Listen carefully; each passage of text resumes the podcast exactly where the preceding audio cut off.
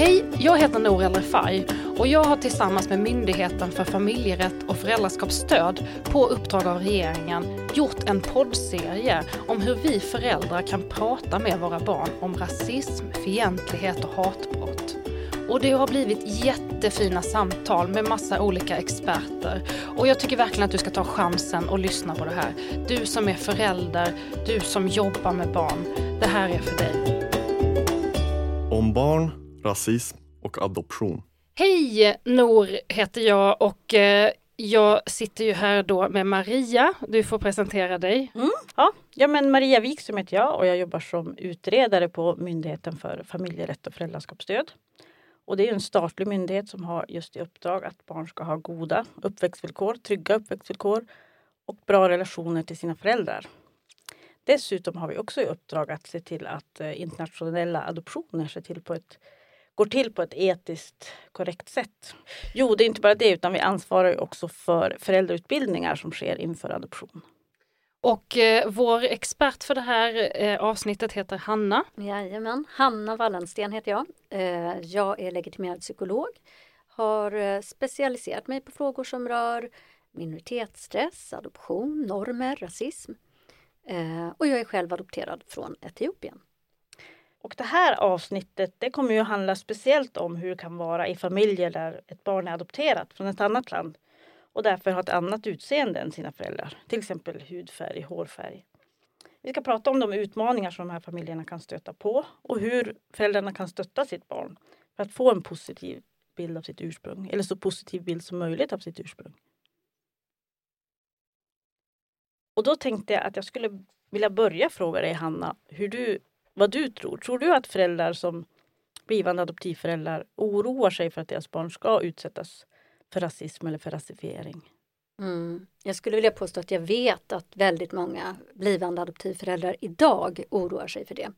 Däremot så tror jag att många av de som adopterade 60, 70, 80-talet kanske inte var lika bekymrade därför att på den tiden så levde vi ganska mycket i Sverige i föreställningen att vi inte hade rasism här. Mm.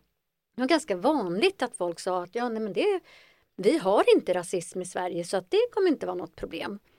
Eh, och sen successivt allt eftersom både allt eftersom vi som blev adopterade då har blivit vuxna och kunnat liksom beskriva själva vad vi har upplevt men också utifrån hur samhällsutvecklingen har sett ut så medvetenheten kring att det faktiskt förekommer rasism och kanske har funnits här hela tiden eh, ökat. Mm. Och idag kan vi ju se, idag, eh, bara förra året kom både Friends och BRIS och Rädda Barnen ut med rapporter som jätte, och fler, fler än dem, mm. som visar att, att barn och unga möter rasism på ett ganska alarmerande sätt i sin vardag idag mm. i Sverige. Ja, det, förlåt. Jag skulle bara, du var inne där på rasism. Jag tänkte innan vi går vidare att du brukar prata både om rasism och om rasifiering. Kan du bara kort säga något om skillnaderna däremellan? Ja, men om man säger att rasism det är ju eh, grundat i en, eh, en föreställning, en, en sorts ideologi där vi tänker oss att människor går att dela in i olika kategorier som vi kallar för raser baserat på deras härkomst och utseende och att de här kategorierna går att rangordna i ett liksom, maktsystem där vissa är mer lämpade andra mindre lämpade och vissa ska ha fördelar och har olika värde. Mm. Så rasism handlar om de diskriminerande handlingarna. Mm. Medan rasifiering det är liksom självaste processen att kategorisera. Och det är därför vi pratar om att människor kan rasifieras som vita eller rasifieras som svarta eller bruna. Och ju, just eftersom det här, är, det här är en process, det här är liksom någonting vi tänker att vi gör, så är det inte heller så att, att det, det, det är inte statiska fasta mm. kategorier utan de här skiftar över tid och rum. Den som eh, förr ansågs vara, alltså vi, förr kunde man prata om personer från forna Jugoslavien och Finland som svartmuskiga men idag passerar ju de i allmänhet som vita i Sverige. Mm. Men det är den här processen av att rasifiera. Mm. Och jag tycker att det, om man ska vara lite petig med ord så tycker jag att det är bra att prata om människor som rasifieras som snarare än människor som är rasifierade. För det är inte en identitet mm. nödvändigtvis att, att du är rasifierad utan det är någonting som görs gentemot den. Alltså till exempel en person som blir utsatt för rasifiering. Just det, eller så kan man uttrycka sig. Ja precis, och man kan säga så här, ja men det där är en person som rasifieras som vit. För, för det är också lätt att vi får för oss att det bara är människor som rasifieras som icke-vita som mm. rasifieras. Men all, det, det, ligger liksom i hela konceptet då. Mm. Det är ju lite lurigt med de här mm. uttrycken. Mm. Det kan bli lite torrt och akademiskt och man trasslar in sig och tappar tungan någonstans på vägen. Men det kan vara bara intressant. Ja, mm. Och varför är det problematiskt? Jo men därför att det är ju inte riktigt så enkelt att det bara är liksom mysigt och härligt. Det finns den delen också. Det är klart att det är mysigt och härligt när en familj bildas. Det är i princip alltid härligt. Men om vi tänker att de här barnen som kommer till Sverige genom adoption, att de föds på Arlanda, då har vi redan skapat väldigt mycket eh, falska föreställningar. De där barnen, de har ju fötts någon annanstans. De kanske kom till i en annan familj där det också var mysigt och härligt. Eller så kanske de kom till i ett sammanhang där det var problematiskt. Men oavsett så har ju barn som adopteras de har ju levt ett annat liv någon annanstans med andra smaker, andra lukter, andra ljud, andra eh, känselintryck. De har upplevt saker, det har hänt saker eh, och så plötsligt så förflyttas ett barn, ett litet barn, ibland ett pyttelitet barn, ibland ett lite äldre barn till en helt ny miljö. Helt nya dofter, smaker, språk, klimat, allting är annorlunda. Vi kan ju bara stanna där så förstår vi att det är en mm. enorm omställning för ett litet barn. Och om vi då är liksom helt fast i det här med att det är bara gulligt med små ljusblå moln och skära kaniner. Det säger sig självt att det är en enorm kontrast. Liksom. Och om vi inte tar in det, då lämnar vi åt det här lilla barnet att själv försöka lösa det här. Det är en övermäktig uppgift egentligen. Men vi, förlåt. Vi, det pratas ju ändå väldigt mycket nu, bara när man pratar om barn generellt, att anknytning är så himla viktigt och att den sker direkt. Att det är viktigt med anknytning från så fort barnet eh, kommer ut liksom. Men det är som att det är ett undantag när man pratar om eh, adoptivbarn för att där vet ju ofta kanske inte de här liksom adoptivföräldrarna hur anknytningen har sett ut och att det liksom lite glöms bort. Hur, hur kan det vara så att det är sån skillnad? Ja men precis, det skulle jag säga att det, det var en sån sak som glömdes bort då på 60, 70, 80-talen kanske. Men som vi har blivit väldigt mycket mer medvetna kring och som vi också, också därför att anknytningsforskningen har gjort stora framsteg. Eh, så jag skulle nog inte tro att det är så många som adopterar idag som är eh, omedvetna om, om vikten i det här. Men det är klart att det ändå komplicerar och, och det är också så att om jag har fått besvärliga avbrott i min anknytning som, som vi liksom per definition får då när vi gör en, en adoption så kan ju det också påverka vår känslighet för att hamna i situationer där vi inte känner att vi tas emot, där vi känner det som att vi kommer utanför, där vi inte riktigt känner att vi får den kontakt vi kanske behöver. Eh, och det blir ju kan, det, kan, det kan bli en ytterligare mm. belastning när vi då pratar om rasism. Mm.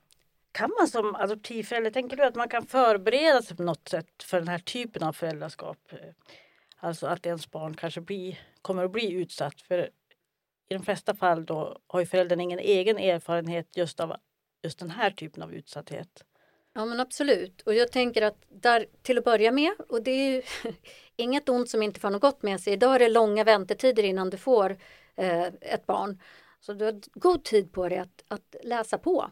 Skaff, sök kunskap, ta reda på hur ser det ut? Hur ser det ut? Hur upplever människor som är adopterade sin, sin situation som adopterade? Eh, hur upplever andra adoptivföräldrar det? Liksom, bilda dig.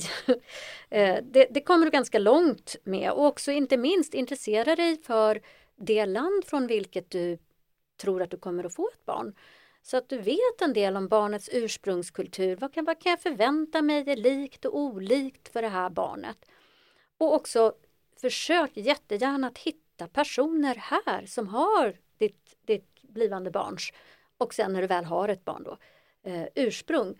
Eh, och allra helst skulle jag säga att försöka hitta någon typ av eh, etniskt hudfärgsbaserat community, alltså typ en grupp med andra eh, kineser eller andra eh, colombianer eller någonting.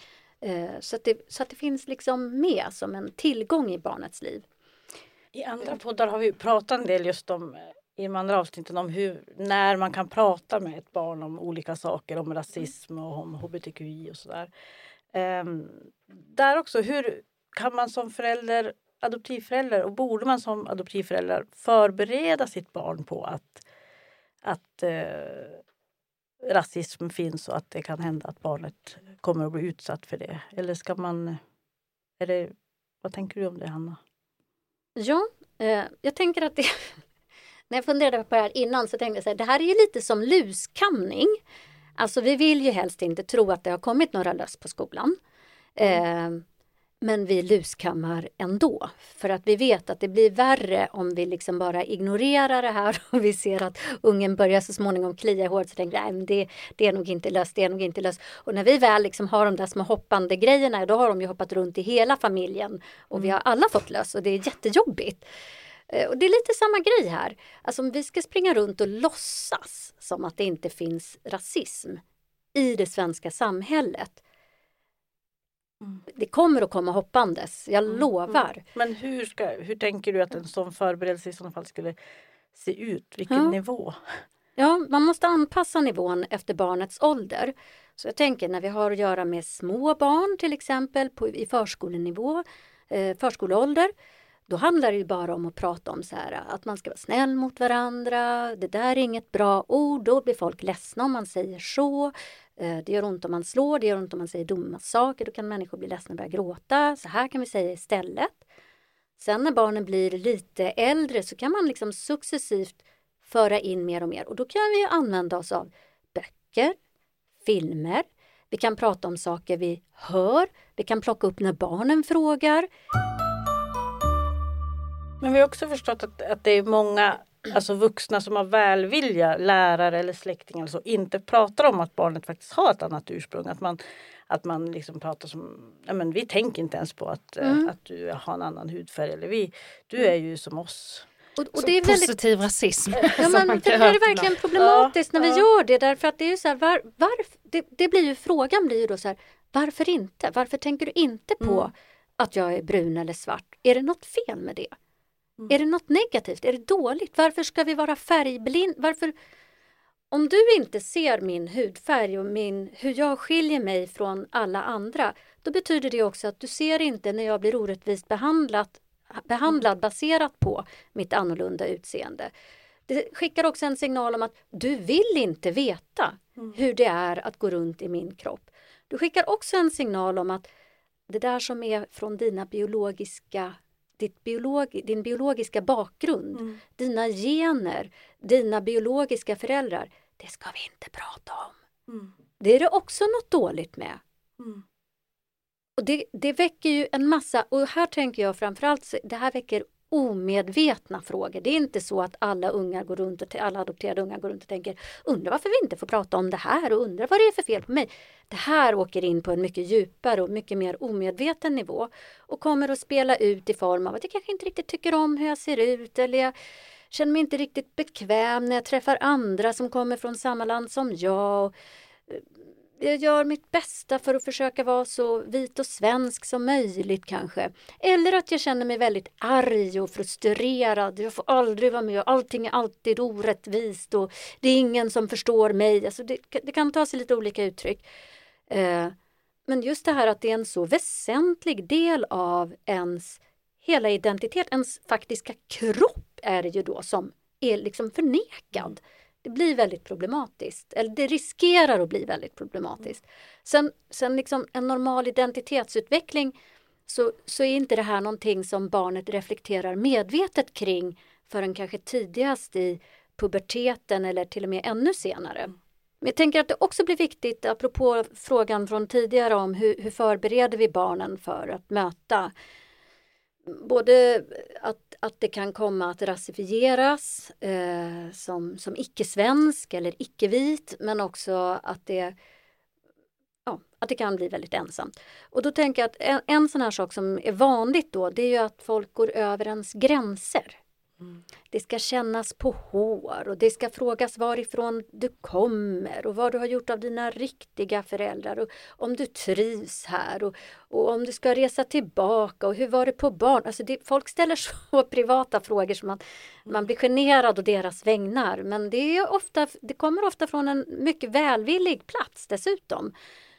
Och här gäller det ju som, som förälder och omsorgsperson att att vara väldigt väl medveten om var, var har vi våra gränser. Mm. Uh, och då är det samma sak där, vi kan inte bestämma, olika människor fungerar olika. Vissa barn kommer älska att få de här frågorna, älska att svara jo, ja minsann, jag kommer från Indien och där jag var på mitt barnhem och så vidare. Och andra kommer sen kommer inte att ha någon åsikt och så vidare. Och då är samma sak där. Vi kan prata. Efter att en sån där incident har hänt så kan vi prata med vårt barn och säga så här. Ja du den där damen på bussen hon hade många frågor. Mm. Vad tyckte du om det då? Vet inte. Här kan man ju misstänka att barnet söker information från föräldern. Mm, vad, behöver jag? Vad får jag? Liksom. Mm. Och då att passa på liksom berätta att vet du, du väljer precis själv vad du vill berätta och inte berätta. Jag berättar inte, för jag tycker att det där är din berättelse och den får du berätta. Så gränser är en sån sak som vi kan hjälpa till med. Eh, för jag tycker att det finns någonting rasistiskt i det också. Att vissa människor får man... Vi frågar ju oftast inte eh, lilla Fia. Jaha, så dina föräldrar har separerat. Hur tycker du om det då? Hur är det då? Tycker du om att flytta fram och tillbaka? Inte jobbigt då? Ja, men vem var det då? Var det pappa som var otrogen? Eller? Alltså, vi, frågar, vi frågar ju inte nej, så. Nej. nej. Eh, så det finns ingen anledning att, att vi ska fråga barn som är icke-vita en massa mm. privata frågor heller. Mm. Det har vi berört lite det här med att man tror att man har tillgång till, alltså till och med vuxna kan säga så här, du mitt barn är så nyfiken på eh, vad det är du äter där eller vad, hur du ser ut i håret, alltså sådär. Som jag kan bli så här, men gud hur kan du tro att det liksom, ja men det är bara sån gullig nyfikenhet att verkligen sätta gränser och liksom, mm. som man skulle göra med helt vanlig hyfs.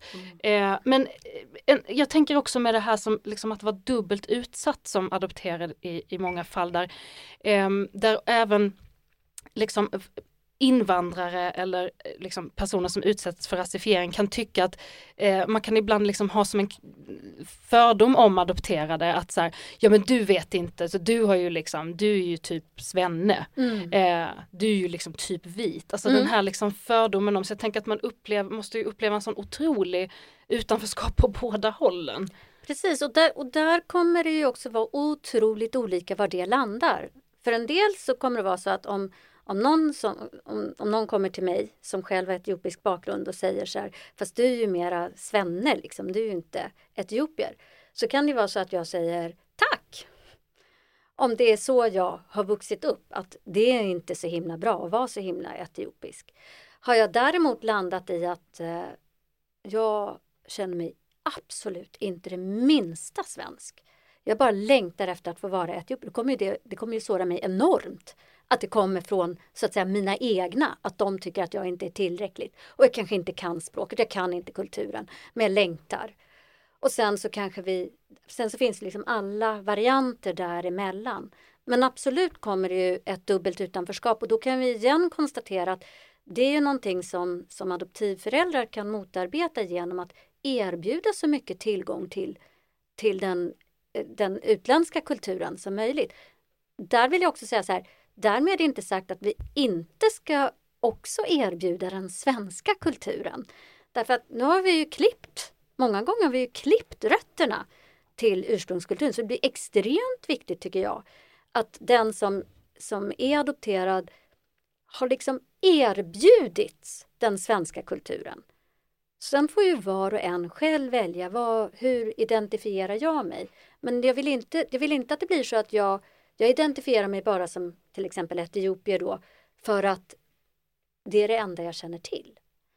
Eh, för jag har aldrig känt mig välkomnad och aldrig känt mig inkluderad. Jag känner mig lite borttappad i den svenska kulturen.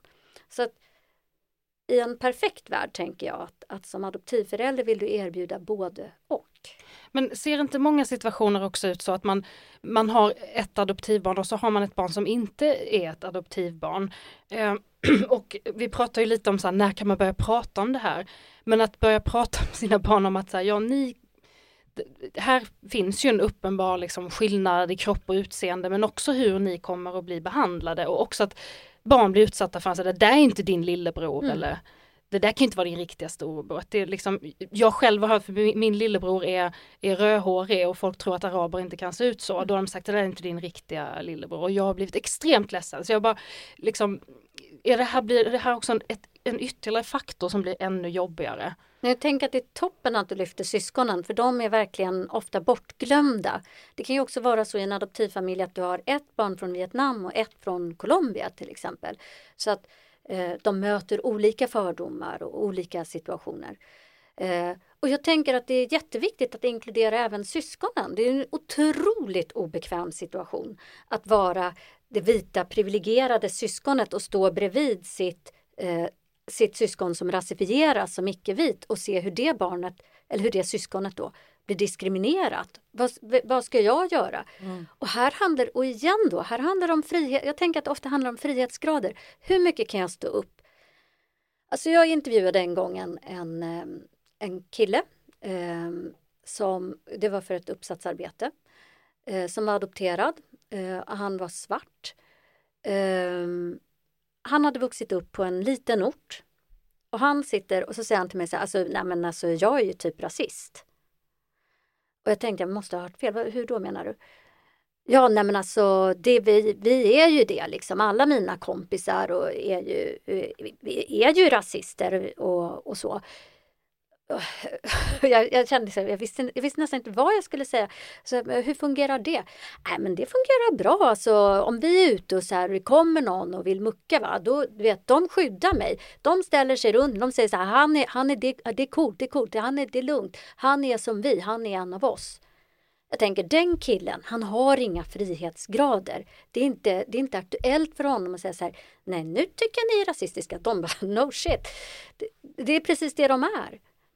Eh, skulle, skulle den killen haft ett vitt syskon som var med, vilka frihetsgrader hade det syskonet haft? Det går liksom inte. Vi ska komma ihåg att det finns också, faktiskt, det kan man tycka är konstigt, men det finns faktiskt ganska många adopterade som vittnar om att de har vuxit upp i hem där det finns en, en, en stor rasism. Från, från föräldrar, från släktingar, där alla har varit överens om att ja, men, människor med utländsk bakgrund har lite lägre värde. Och så har man liksom tyckt att i enlighet med det kan man vara god, en god, bra, schysst svensk som hämtar någon, någon sån där som det är lite synd om. Det blir väldigt problematiskt i de familjerna såklart. Du är inte min riktiga mamma. Men jag tänker om man är ett eh, barn som har blivit adopterad och så när man är liten så är det ju såklart annorlunda. Sen börjar man växa upp, man kommer in i tonåren, man förstår att min adoption gick inte riktigt rätt till. Eh, och mina föräldrar har nog varit ganska dåliga på att förbereda mig på den här rasismen eller låtsas som att den inte finns. Och så blir man så jävla arg och liksom känner ett behov av att kanske liksom säga upp kontakten med sina föräldrar eller vara arg på sina föräldrar. Hur gör man som adoptivförälder om man känner så här, oj det här, nu är mitt barn så arg, jag når inte fram. Mm. Och jag har förmodligen gjort fel men jag känner inte att jag har gjort fel. Och, alltså, mm. Finns det några tips till dem? Jag tänker att har det gått så långt då kan, då kan det vara så att, att vi kanske inte riktigt har tagit samtalen i tid. Att det liksom inte ens finns en, en, en dialog upprättad med, mellan barn och föräldrar. Så att nummer ett är ju att helst komma in tidigare, att liksom göra det här till bara yt alltså, så här, Alla samtalsämnen är inte bekväma men vi tar dem ändå. Vi pratar sex och samlevnad med barnen ganska tidigt och samtycke. För att vi vet att det blir lite bättre så. Det är lättare att ta det då än när, när liksom man är inne på den tredje aborten samma sak med det här. Det är lättare att prata om, om de här frågorna om vi gör det lite kontinuerligt. Har vi nu inte gjort det och barnet liksom åh, uttrycker missnöje och jag vill ändå, du fattar ändå inte. Då blir ju nummer ett blir att visa att fast jag vill verkligen.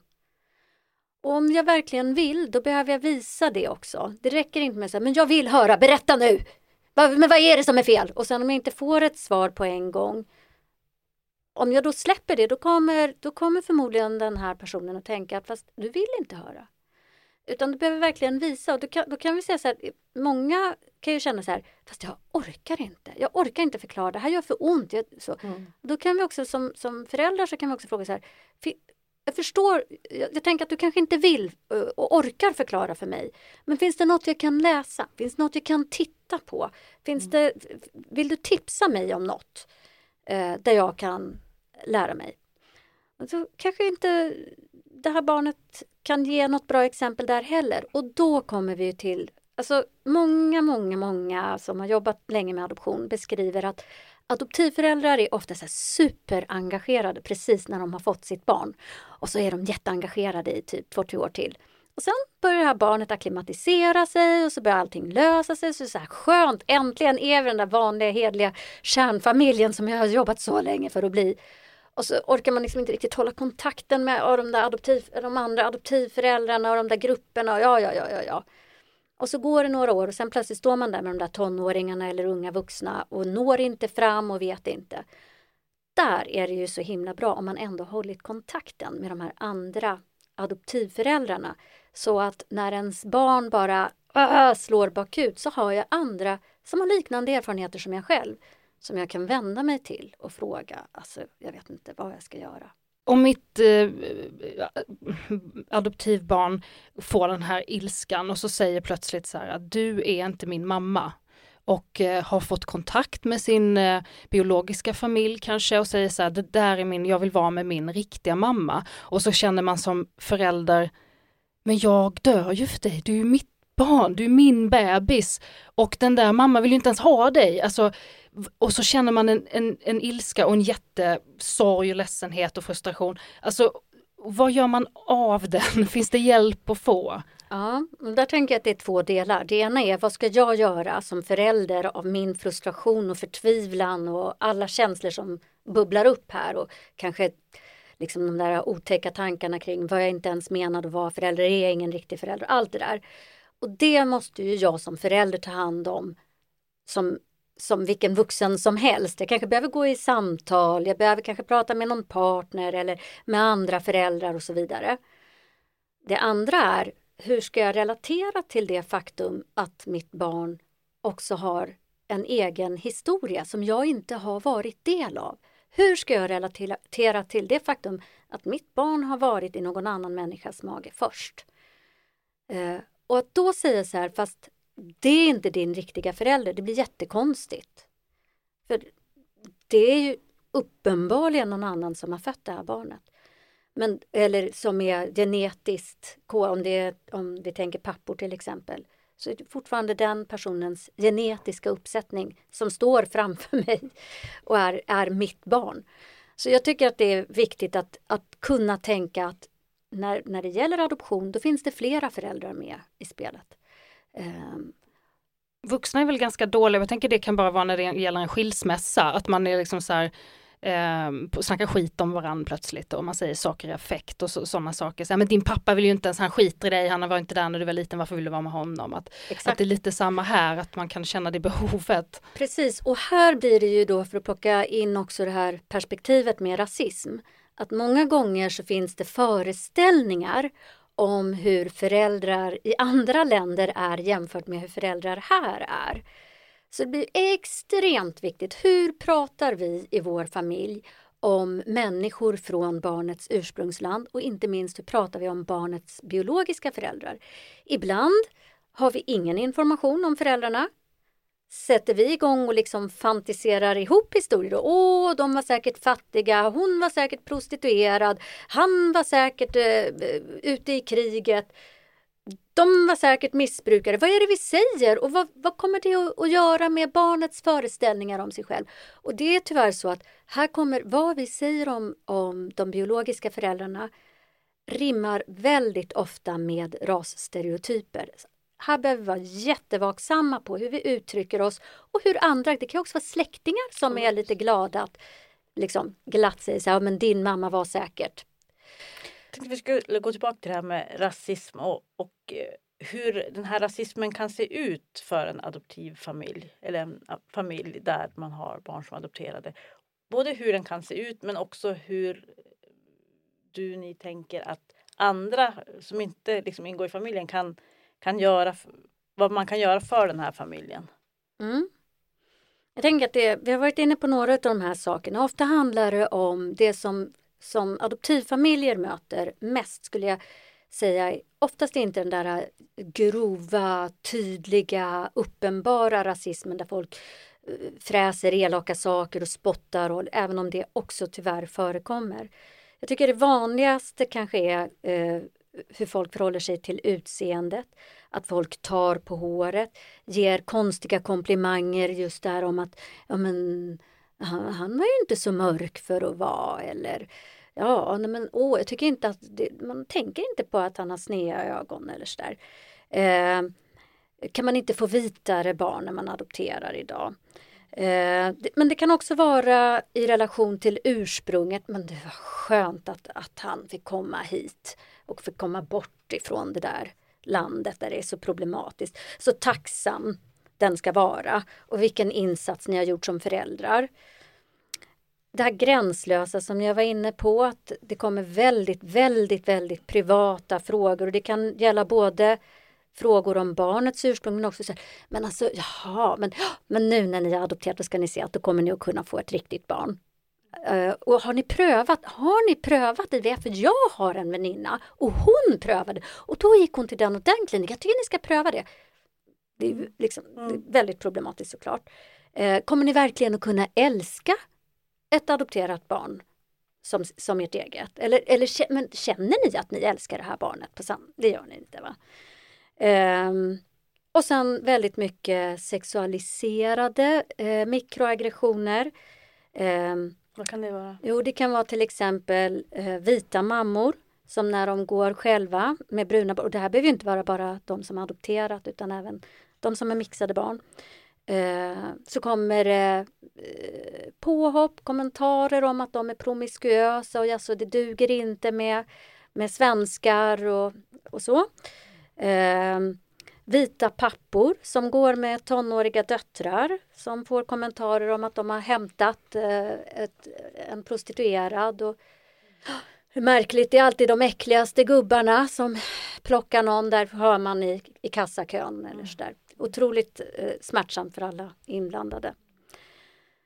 Eh, sa... Är det det här som kallas är det det som kallas för mikroaggressioner? Ja, precis, det som är mikroaggressioner är då de här handlingarna som särskiljer och annorlunda gör eh, och samtidigt nedvärderar. De behöver inte vara avsedda att kränka. De kan vara det, men de behöver inte vara det.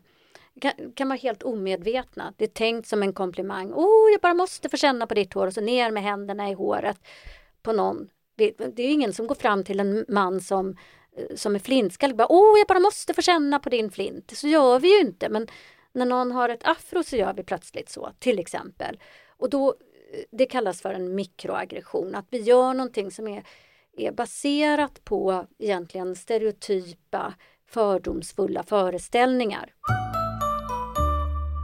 Men om man nu är då mormor eller farmor eller eh, kusin som lyssnar på det här.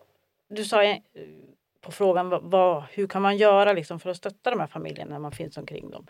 Eh, du sa ju en sak där att, att liksom säga att, att jag vet faktiskt inte eller berätta när jag gör fel så att jag kan göra på annat sätt. Ja. Um, finns det något annat man kan göra, alltså något annat aktivt man kan göra för att uh, ja, men, utgöra ett stöd i det här?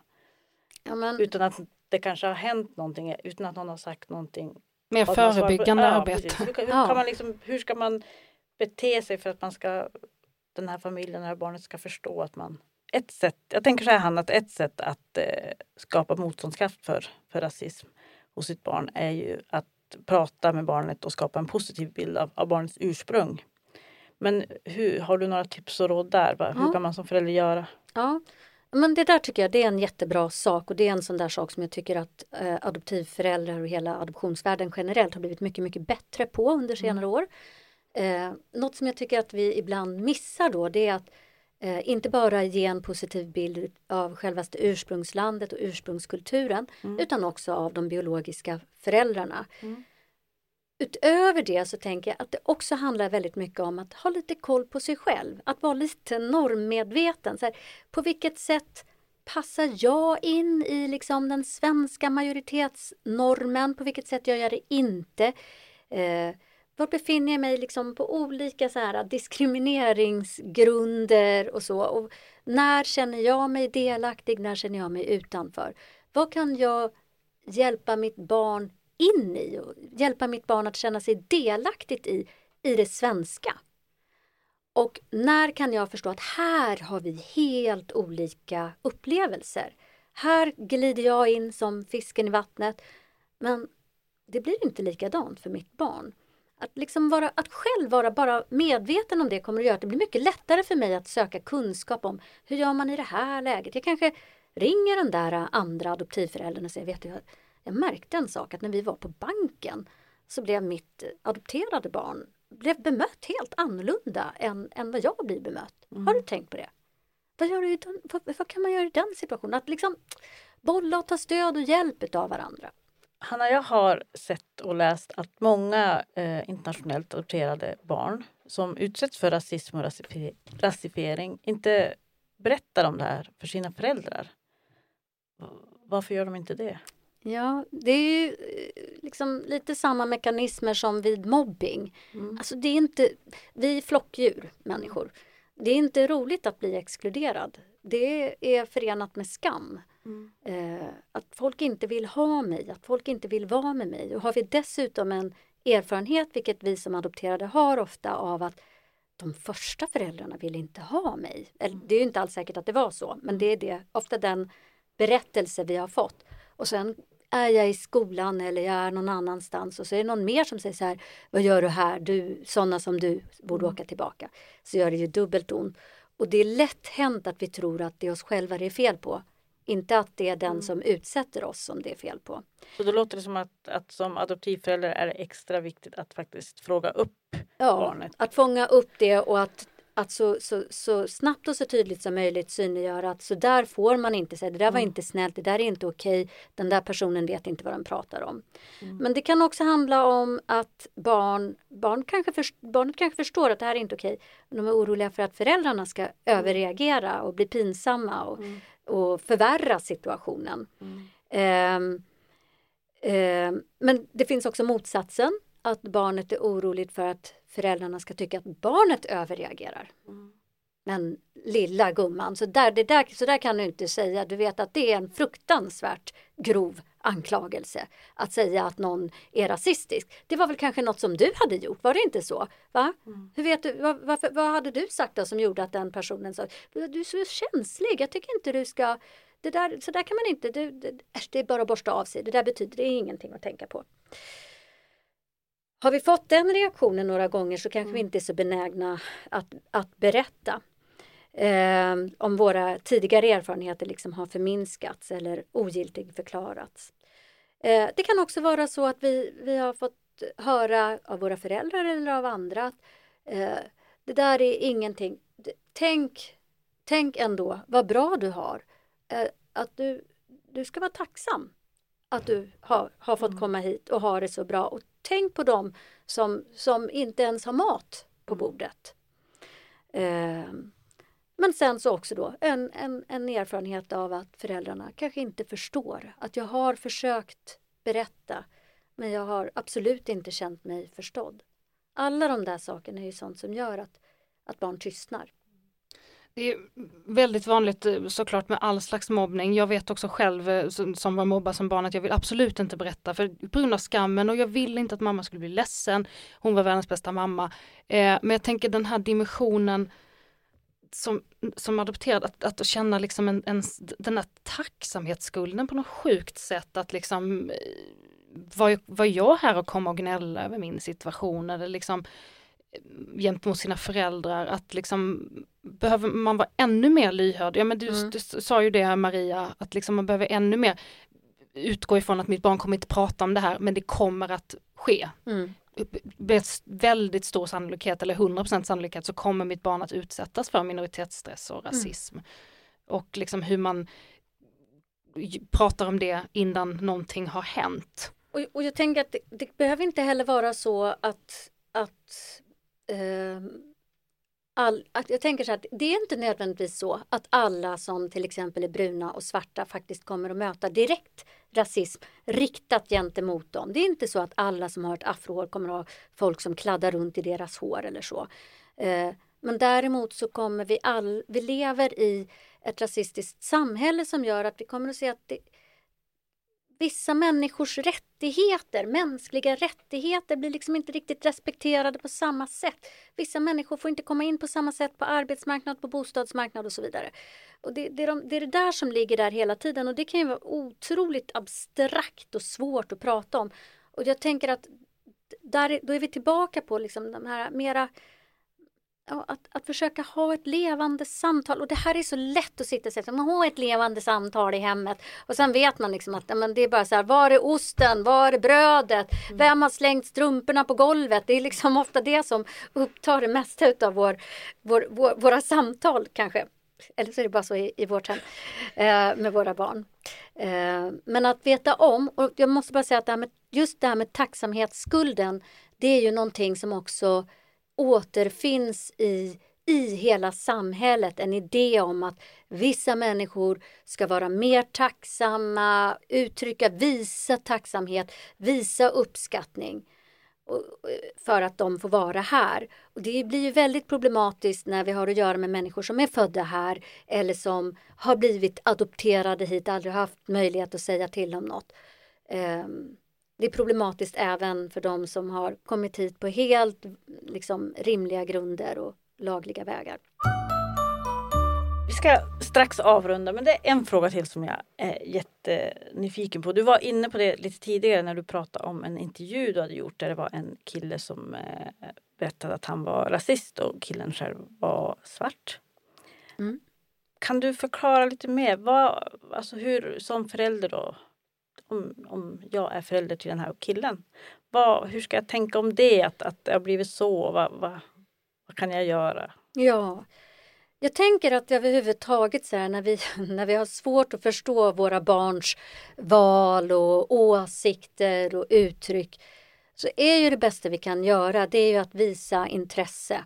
Att, att, liksom, att försöka komma bort ifrån det dömande eh, och istället säga att liksom, jag förstår inte riktigt, kan inte du berätta? Berätta mer, hur funkar det här och hur tänker du? Och, och så.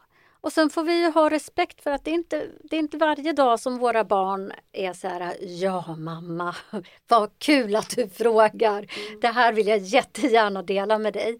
Men det, jag tänker att det är någonting i hållningen att, att jag fortsätter visa med jämna mellanrum. Kanske inte en gång i timmen då utan med lite, lite längre mellanrum. Mm. Men, Men också att, att jag visar intresse, mm. inte bara för det här som, är, som jag inte förstår utan kanske för fler saker. Liksom. Ja, hur det går med det här eller vilken musik var det där och behöver du hjälp med det här och finns något jag kan, Alltså att vi visar att jag är här och jag vill gärna finnas här för dig.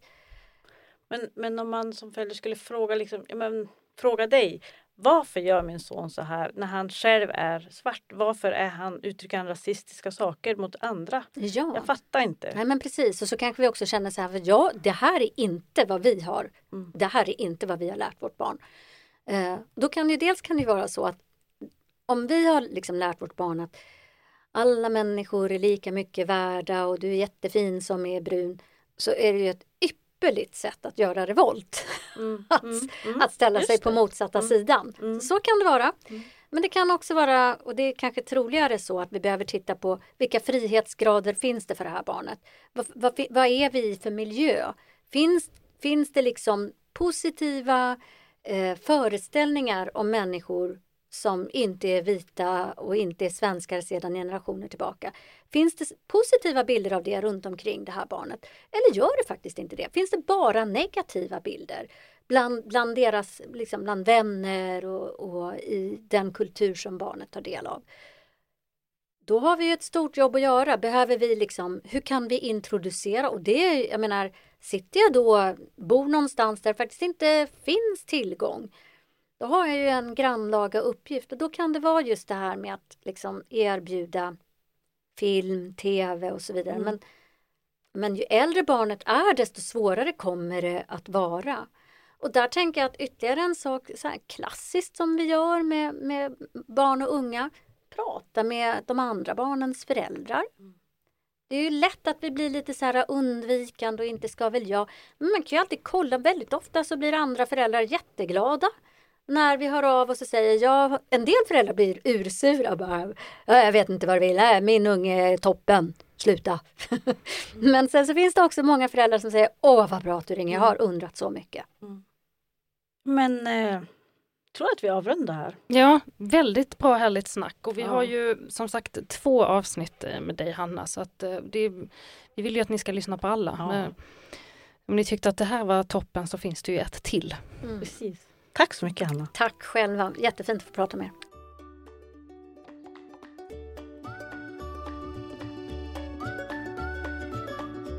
Du har lyssnat på poddavsnitt från Myndigheten för familjerätt och föräldraskapsstöd. Det är en statlig myndighet som arbetar för att barn ska ha trygga uppväxtvillkor och goda relationer till sina föräldrar. En sammanfattning av dagens program hittar du på mfof.se smalprat. Där hittar du också material som hjälper dig som förälder att vara beredd att prata om rasism, hatbrott och fientlighet. På mfof.se smalprat hittar du också alla andra avsnitt i den här serien.